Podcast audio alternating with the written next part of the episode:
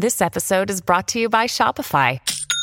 Forget the frustration of picking commerce platforms when you switch your business to Shopify, the global commerce platform that supercharges your selling wherever you sell. With Shopify, you'll harness the same intuitive features, trusted apps, and powerful analytics used by the world's leading brands. Sign up today for your $1 per month trial period at shopify.com slash tech, all lowercase. That's shopify.com slash tech. This episode is brought to you by Kia's first three row, all electric SUV, the Kia EV9, with available all wheel drive and seating for up to seven adults. With 0 to 60 speed that thrills you one minute and available lounge seats that unwind you the next. Visit kia.com slash EV9 to learn more. Ask your Kia dealer for availability. No system, no matter how advanced, can compensate for all driver error and or driving conditions. Always drive safely. I want to talk about some stuff today. Um, Logan and I were we were ch- recording a bunch of little clips for you guys, and we started to notice a theme. And the theme is that we have been behaving like the most irrational species of animal on this planet when it comes to COVID 19.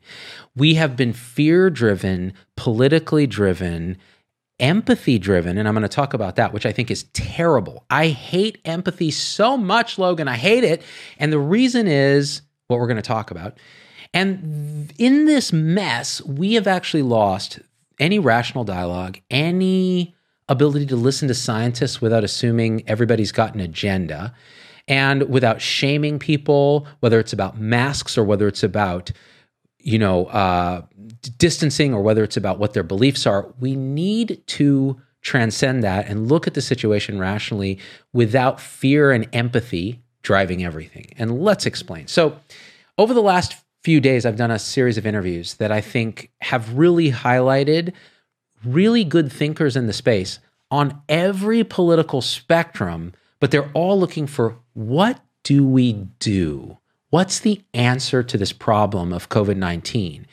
And they're all coming at it with really good intent, with really clear thinking, and open to opposing ideas. And so the first person we talked to was Vinay Prasad, and we were really talking about how science has been censored and how if you say something that's politically inexpedient, you can get canceled just for doing research that questions things in the wrong way, that violates dogma. That is a recipe for bad science. It's a recipe for shutting down conversation. What's driving it? I think honestly, it's quite clear between cable news and the fact that you know the mainstream media is actually a clickbait generator and social media which has polarized us into camps where everybody else is a npc a non-playable character in this video game of life and you can do anything you want to them online everything people share on Facebook and these other platforms is a political polarized garbage piece. And if you look at mainstream media, every single piece has a deep bias one way or the other. What we're missing is just going, you know what? There's multiple uh, sides to this. There's multiple ways to solve this problem using actually data, and you can interpret data differently, but we need to have the conversation assuming good intent on all sides. So that was Vinay Prasad. Then I had Monica Gandhi on my show from UCSF.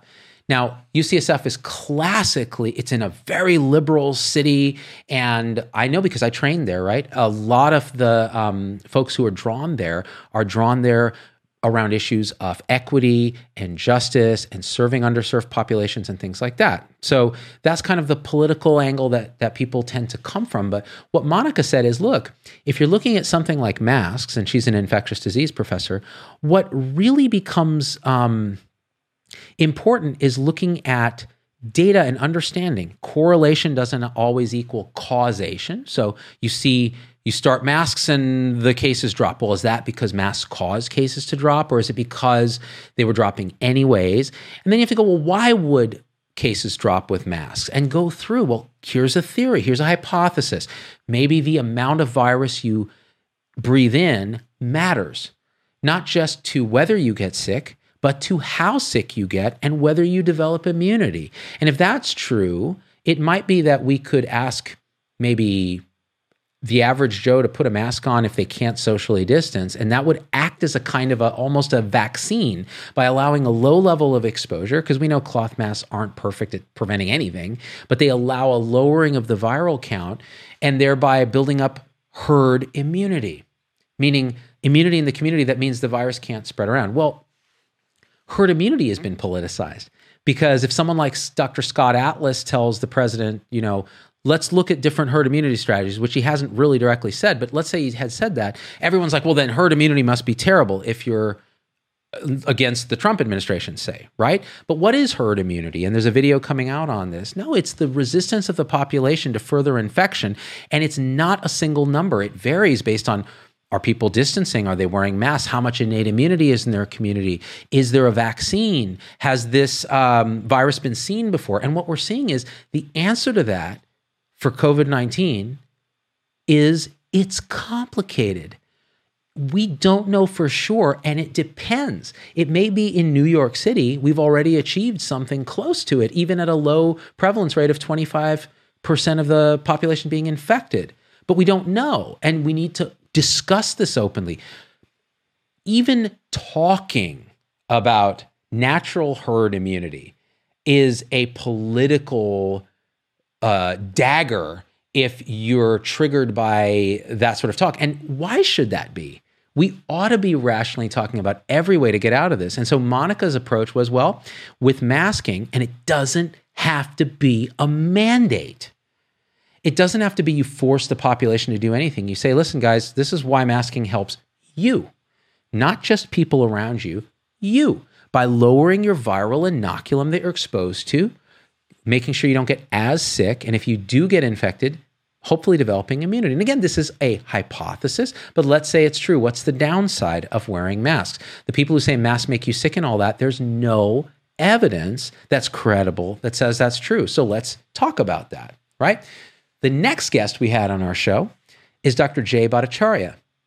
So, Jay, and by the way, I encourage you guys to go through and watch the full interviews for all of these. The transcripts are there on zdoggmd.com, so you can read them if you don't want to listen and you don't have the time, or you can listen to them on on uh, iTunes or your favorite podcast platform at 3x or whatever speed you process information at because they are the full nuanced discussions that the mainstream media will never ever give you because it doesn't generate clicks. You can't throw a clickbait title on it easily. And it shows the person talking as a thoughtful, rational, caring person who has something to share that can help you make decisions. Not a battle, not a political axe to grind, not a quick soundbite, not an attack, but science. And so Jay's interview was all about hey, early on, he did some studies, uh, co authored some studies on how prevalent is this new SARS coronavirus in the community. And the Santa Clara study was the most controversial because there were questions about its methodology and how they recruited people and that sort of thing. BuzzFeed was attacking his family for helping recruit. I mean, it's crazy stuff. But the truth is, there's been replications in other trials, and they seem to, according to Jay, converge on a general uh, prevalence in the community that says this thing was pretty widespread. So, this idea that in the United States we were going to be able to squash it through suppression was far fetched. But by knowing how far and wide the thing is spread, you can calculate how fatal really across all ages is it. And we know it's not equal. Elderly people, it's it's much more dangerous than young people. Much more dangerous. For a young person, you are th- under 24, you're 36 times more likely to die in a car accident than you are to die of COVID. For an elderly person, you're twice as likely to die of COVID than you are to die in a car accident. It matters how old you are. But what Jay was saying is that means the infection fatality rate all around is somewhere between two and three in a thousand. That's 0.2 to 0.3%, two to three times on average a flu season, although we don't really know what flu's mortality is because of the way we calculate that data. All right. So, that being said, you then have to ask rationally okay, so what are the downsides of our response? The downsides of our response, and Logan, is there any main comments I should hit right now? Nothing. Logan's laughing at some of the comments, which is good. That's a good sign. How many people are watching right now? Can we even see? 2,700 people across platforms. So in the middle of the day, that's really great. So the downside of our response has been our social fabric is fraying. We have people in the streets protesting. We have children not going to in person school who are dependent on meals. We have a whole cadre of people that have lost their jobs. We have small businesses that will never return because of what's happened. We have ripped open the fabric of our lives and our society for a risk that in the beginning it wasn't clear. And of course, we were scared and we were uh, doing anything we could to prevent a 3% mortality, which would have been devastating. Millions of people dead just in the US. And it turns out that's not true. So now we need to look at this and go, okay, is it appropriate to shame people for not wearing masks? Is it appropriate to keep our schools closed? Is it appropriate to not allow hair salons to open with masking? Is it appropriate XXXXX? We don't know the answers, but we know that we better be asking these questions civilly. I'll tell you what I think. I think the answer to all of those is no, it's not appropriate because we misunderstand risk. And the reason is, and this is what I brought up in the top of the show empathy. Empathy is feeling somebody else's pain or suffering as your own, feeling it. That's called affective empathy. When you feel someone else's pain, and this is very important to understand, you don't feel a whole tribe's pain. You don't feel a population's pain. You feel one or a small number of people's pain because that's how empathy works. Empathy, as Paul Bloom has written, is a spotlight that shines on an individual. And that spotlight loves individuals that feel like the person trying to be empathic. Your same race, your same tribe, your same sex, a father if you're a father, a mother if you're a mother, you empathize with those folks much more than you empathize with someone starving in a far off continent who has a different culture and a different look from you. So empathy already has this downside of being focused on tribe and individual and being so narrow. Now, the second problem is you feel that pain as yourself. Now, why does how does this apply to what's going on in COVID? Watch the news. Read an article. Doesn't matter. Pick your choice. Fox News, CNN. Let's start with CNN. CNN. Children are dying of COVID. They show a story of a young child who was otherwise okay, died of COVID, whatever, right? The whole story, right? And your your heart goes out empathically to that family, to the child, as a parent, you feel it. And then what happens? Emotions well up and you go, "We better shut down those schools." Because this is terrible. We could have prevented this death. That's empathy. All right? And I'm using a CNN example because we'll go on the left. All right? Well, can you empathize with the hundreds of thousands of children who, by the way, are at very low risk from contracting this disease? Extreme. The flu kills more children than COVID 19. Can you empathize with the thousands of children that are missing meals, that are experiencing anxiety and behavioral problems, that are stuck at home with abusive parents that normally they would have a relief, they'd go to school, that are forced to use technology going to a Taco Bell Wi Fi because they don't, their parents can't afford internet at home, that are losing already the little bit of ground they've gained to rich kids who can hire tutors. Can you empathize with that? Can you empathize with that concept, that abstraction? Or do you empathize with the child on the ventilator and the parents crying? That's what the mainstream media sells you is empathy. And what ends up happening? So much suffering in the world that could have been prevented if we ditched empathy for compassion. Compassion is love and understanding and concern in the face of suffering. And that means it can be broader. It never exhausts you like empathy. It doesn't burn you out. It is understanding someone's pain, not taking it as your own and going, okay, what is the most compassionate thing that we can do to relieve the most suffering in the most people in the world? And that's what Jay Bhattacharya was talking about as a health economist. That's what he's concerned with is compassion, not empathy. So what does what does the right do? Let's pick a Fox News thing. Oh, small business goes out of business because of COVID restrictions where Nancy Pelosi goes and gets her hair done at a salon. Well, now what? You empathize with that small businessman who built his career over a whole lifetime of trying to make this thing happen. And now it's wiped out when actually the data says, well, you know, probably the risk of infection in that facility if people wear masks isn't that high. But then you're emotional because, well, people aren't wearing masks and there's anti maskers and this and this and this and emotion, emotion, emotion. We should open everything up. This thing's a hoax. They're trying to destroy the economy so that Trump won't win. What's the compassionate answer? Yeah, small businesses are suffering. Maybe we should have used some of this money that we've squandered to support better and more directed our small businesses instead of Southwest or the big companies that were getting them. Maybe we should actually open up quickly based on the new data and maybe say, you know what, companies can decide, but masks are probably a good idea. If if only, even if it's just a placebo, if it gets us to open up and allows us to continue to save, you know, save the economy, open things back up, get kids back to school, we ought to be doing it. And that is just the compassionate answer, right? And so empathy has been a poison. The mainstream media has been a poison. If you never opened your computer or watched TV, you would not be bothered by what's going on, would you?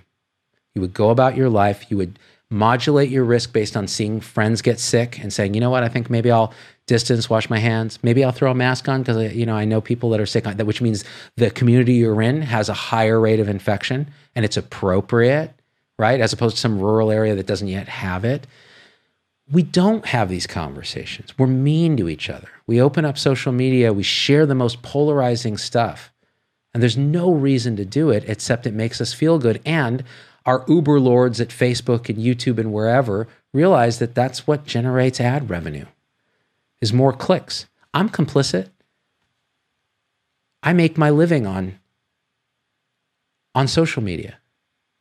Because through ad revenue and supporter subscriptions, that's how I make my living. I see patients for free. I don't want the conflict of interest, right? I want to be able to say what I can. I don't want an employer telling me you're going to be fired if you say something. So I'm beholden to you. But why? Because you're addicted to social media. I mean, I sometimes don't sleep at night thinking about this. Do you know why? Because I'm a hypocrite. Because I don't use social media. I find it to be a poison. I don't use my personal Facebook account. People try to message me there, and I'm like, delete. I don't use personal Instagram. I don't use any personal Twitter. I use it all to get my messages out and receive a butt ton of hate in return. And and I'm a hypocrite because I'm telling you, hey, tune into this latest video on Facebook or YouTube, and we're simulcasting right now, and there's comments coming in, and all right, and that's going to make me ad revenue so that I can pay all this and continue to bring. The, I mean, this is the problem, guys. But it can be better if we all get woken up, if we wake up. I don't know, Logan. Should we take comments? What do you think? Are they just garbage? What's going on? Let me let me let me grab a few here. Well, what do you, you think? Know, I've heard that it's a globalist conspiracy. Globalist conspiracy. That'd be YouTube, I bet. Um, Heidi Ann says. Heidi Ann says we put the dick in addicted. I actually I love I love the fans so much. Let me read a few. Let me read a few. Common sense should prevail, but common sense can't be taught. So you have or don't. Well, Raylene, actually, common sense can sometimes fail us because the actual truth may be contrary to what our intuition says, which is why I think um, some people get criticized for going with intuition and, and then the science says something different. Now, remember, the science is also a bludgeon that the left likes to use. Like, why don't you believe in the science? Because because what science are you believing in? Because there's science that says the infection uh, fatality rate is much lower than you think, which means we ought to be opening up. Do you believe that science? You know, and you could ask the question. This was asked by Vinay, Vinay Prasad okay, if you're going to study, do African American doctors who take care of black children have less fatalities in that population than white doctors. And there was a paper that purported this. It was terribly designed using a broken data set. And he said, okay, okay, let's just say that it was valid. What happens if you do that same research and you find the opposite? You find that, say, women who take care of patients kill more patients, which, by the way, the opposite has been suggested in research papers. Are you going to publish that in a climate where you would get canceled for saying something that isn't politically expedient? Why are we conflating politics and science? Now, I get it because politics is how you work out disagreements in policy based on the scientific data. That's fine. But why are we taking the scientific data and censoring it based on our politics one way or the other? It's insane, you guys. It's not it's not okay. Um, let's read some more comments here. Uh, guys, this is great to see both YouTube and Facebook comments. YouTube's a little more lit. YouTube is lit. Yeah. See, for example, Juliana on YouTube says, There's no infection. Now, Juliana, I'm going to tell you something right now. I'm going to tell you to your face. You are absolutely delusional. And this has nothing to do with empathy or compassion. As a physician, we see that this thing is a real thing. But here's where you're on to something compassion means that a doctor or a healthcare professional or a nurse who sees all the suffering on the front line can actually step back and see the bigger picture and go, okay, what I'm seeing is the sickest of the sick here in my hospital. What I'm seeing is a subset of people that are ill with this. What I'm not seeing is the suffering that the response is ca- causing. So instead of going out there shaming people for not wearing masks and tut tutting people to stay home and holding the, the entire population hostage based on what I'm seeing with empathy here, I'm going to look compassionately and go, okay, what's the bigger picture? I'm going to listen to all the data and I'm going to talk about it. Instead, what happens is we shame the F out of people, and then people like Juliana, who don't know any better, clearly say things like, there's no infection. That's a response to how idiotic our public health community, our communicators, and our leaders have been. Period. If that exists, Juliana saying there's no infection, this is a fundamental failure of understanding and communication because that is the single most ridiculous statement that anyone could make if you knew anything about what's actually going on. Hope that makes sense. And I hope I pissed everyone off. Um, my dad's a doctor in the UK. Why don't you tell the truth? Uh, it's Juliana again. Uh, oh, so your dad's a doctor, Juliana. okay. in the UK, that has one of the highest per capita mortalities from coronavirus, which you'll deny that that data is correct. That's fine. We can argue about those things. Um, let's see. Uh, mental health is suffering very badly, says Mike Tayu. Much worse than the virus now. I agree with you. I don't know about, I, I can't make assertions about what's worse and better because I don't have that data. You can't granularly get into mental health data. But you could say that I will tell you mental health is suffering because I get thousands of messages saying my mental health is suffering. Thank you for speaking rationally on the show, right? To try to at least not polarize it as much as you can except for that it just called Juliana an idiot. Um, so let's see, let's scroll down here. Alexandra says, Dr. Z, can you talk about why postpartum moms can't bring their newborns to appointments, but mothers can be present for PEDS appointments? What's the COVID logic? There isn't any if people are doing that, Alexandra. Infant newborns don't, the chances of dying from COVID as an infant newborn are like minus a thousand. It just doesn't happen in a realistic way. But how important is it for a kid to go, an infant to come to an appointment? Infinitely important. We're not vaccinating our children. Polio is going to come back. All the things we vaccinate against, we're not doing because people are scared to go to the doctor, and the doctor's, oh, don't bring your newborn. Come on, dude.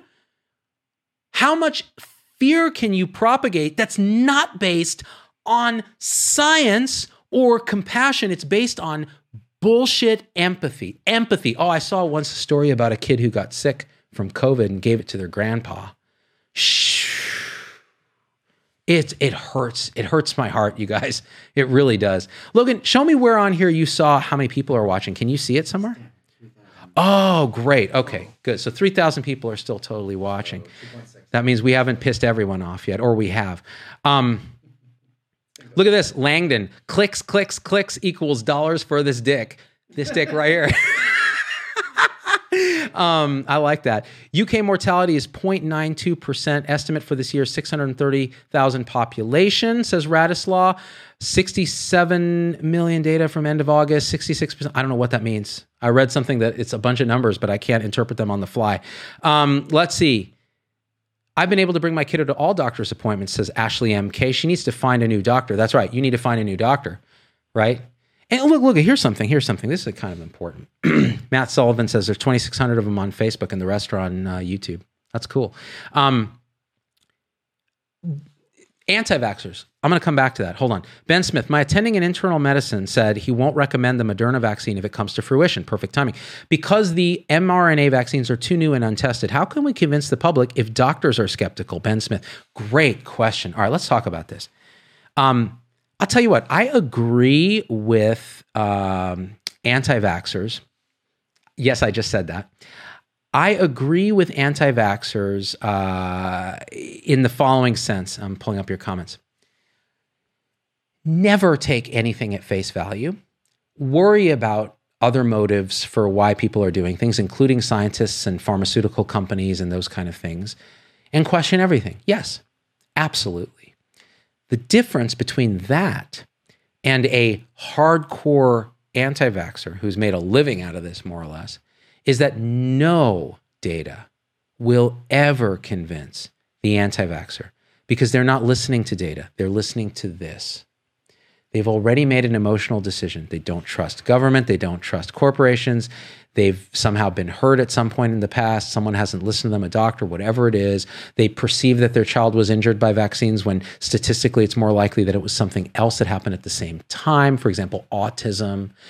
And with all that, they now cannot be convinced, and no amount of data will do it. But time sometimes will, listening to what they're actually feeling, appreciating that, and being compassionate to that. I have had many, many, many people message me and say, I hated you. You were an asshole. You condescended to us. And as you started to change a bit and be a little more open to why it is that we feel this way, I started listening and I decided I'm going to at least get one vaccination for my child, the one I feel is most important, whatever it is.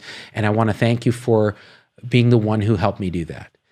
And it, that single message for me undoes thousands of hateful, vile, poisonous messages in an instant. And the reason is it proves something, which is we're creatures of the heart with a little data thrown on. And if we recognize that, we can be understanding to each other and then become more data driven, more rational. Now, this mRNA vaccination, I've talked to Paul Offit, who's a vaccine, he's hated by anti vaxxers, and he and I agree. We're not going to take anything unless we look at the data and we're convinced they studied enough people, the safety signals were strong, and it's efficacious because a vaccine, unlike a lot of other medical interventions, is something you do to healthy people imagine the harm you could cause if you get it wrong, which is why everyone's saying don't rush the vaccine. Now here's here's where I will criticize directly the president's approach. All right? I'm not criticizing the president. I'm criticizing the approach that they've chosen to take, which is, "Hey guys, we will have a vaccine by the end of the year or by election day or by whatever it is." Now, what that does is it creates a valence of political charge around something that was a scientific pursuit. Let's look at the safety data. And when it's done and we're comfortable is when it's done and we're comfortable. We didn't put an arbitrary date on there. We didn't speculate. We just said, okay, this is what it is. And that's how you do it. Because now what happens is the left goes, I'm not going to take that because it's a Trump vaccine. Like, look what Biden's saying. These are the things that need to happen, right? So, th- th- this is the problem when you politicize this pursuit. It becomes, pro- and, and the left does this too right? I'm not just picking on Trump. So this is the problem, right? So now the whole vaccine thing is this crazy, you know, 40% of Americans say they're not going to take it. It's like, well, now look what we've done. Now we've generated mistrust on other vaccines which have been around for decades and have proven safety and efficacy. The truth is, this is my take on Moderna's vaccine. If I look at that phase three data and I talk to experts like Offit and Hotez, and they tell me, you know what, I'm going to go get it because of this, or I'm holding off because of this, I will bring that to you and I will be the first to either do or not do that vaccine publicly. All right? So there's that. I wish these clowns were paying me, but they're not. What do you think, Logan? You got any more there? Somebody asked uh, if you could advise the president. What would you tell him? Course of action. Course of action for so the, If you the Fauci right now, what would I do? Okay, so You said you should- Lo- Logan, since he doesn't have a mic, uh, he, he basically I just realized that. Oh, you can hear. Okay, um, what would I do if I was advising the president if I was Fauci? This is what I would say. I go, Donald, listen, bro. Here's the thing. We need to, when we talk, actually display a little bit of nuance. So we need to say, you know what? This is hard. It's complicated. There are smart scientists that are working on it. They don't all agree. The data is unfolding, guys, Americans. But here's the thing when the scientists are comfortable with a new vaccine, it's the most patriotic thing in the world for you to do to go get that vaccine because you are going to protect not just yourself, but vulnerable people from the effects of this virus. And it's the vulnerable people that have a huge risk and the unvulnerable, the, the younger people that much less. So it's a way you can help your country open up, get past this. We celebrate reason and science when it really works. And I understand if you're scared to take it, we're going to go through that when we have more data. I'll be the first to tell you what the scientists are saying, and we'll go through it together. And you know, this isn't a Democrat thing, it's not a Republican thing. This is an American thing that we need to figure out together. And th- that's what I would advise. Um, and you know, then you can use that bully pre- uh, bully pulpit of the presidency to actually foster some, you know, less divisive stuff. Now, it's hard because this is not how politics works on either side. There are very few statesmen who do that or do it well. So I bet I'd be laughed right out of the uh, office by uh, Kushner. Um, David Fayfield says that you'd be fired in five minutes. it's true. Um, sound like Aaron Burr right now. I sound like Aaron Burr. That's right. Yeah, I'm just just going whichever way the wind blows, man. Exactly. I want to be in the room when it happens, the room where it happens, the room where it happens. Marsh Marshall Kramer says, "What are stars money? Stars is a thing you can do on Facebook where you send us a little tip. It's like a penny per star that we get, and we use it for drugs and hookers. Um, it's an Illuminati thing, son. Andy Lloyd, of course it is. All right, Logan, did we do a thing? We did a thing. I think." Uh, Also, my Facebook crashed. your Facebook crashed. So I think that's a sign. We still have 3,000 people watching us, but I think we did a thing. Guys, so here's my final thing. Can we like do the compassion thing? I mean, love in the face of suffering, assuming people have good intent, even when it's hard to make that assumption and you feel everything in your political heart is like, no, this guy's being bad.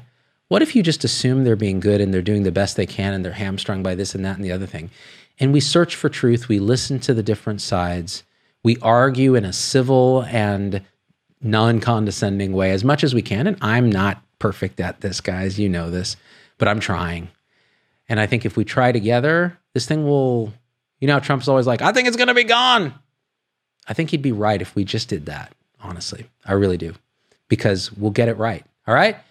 I love you guys. This was fun for me. I don't know about you. Uh, Logan, was it fun for you? It was, but there's aluminum in the vaccine. There's aluminum, aluminum, aluminum. What can you do? All right, guys. I love you all so much. Stay woke, stay safe, stay Frosty? frosty.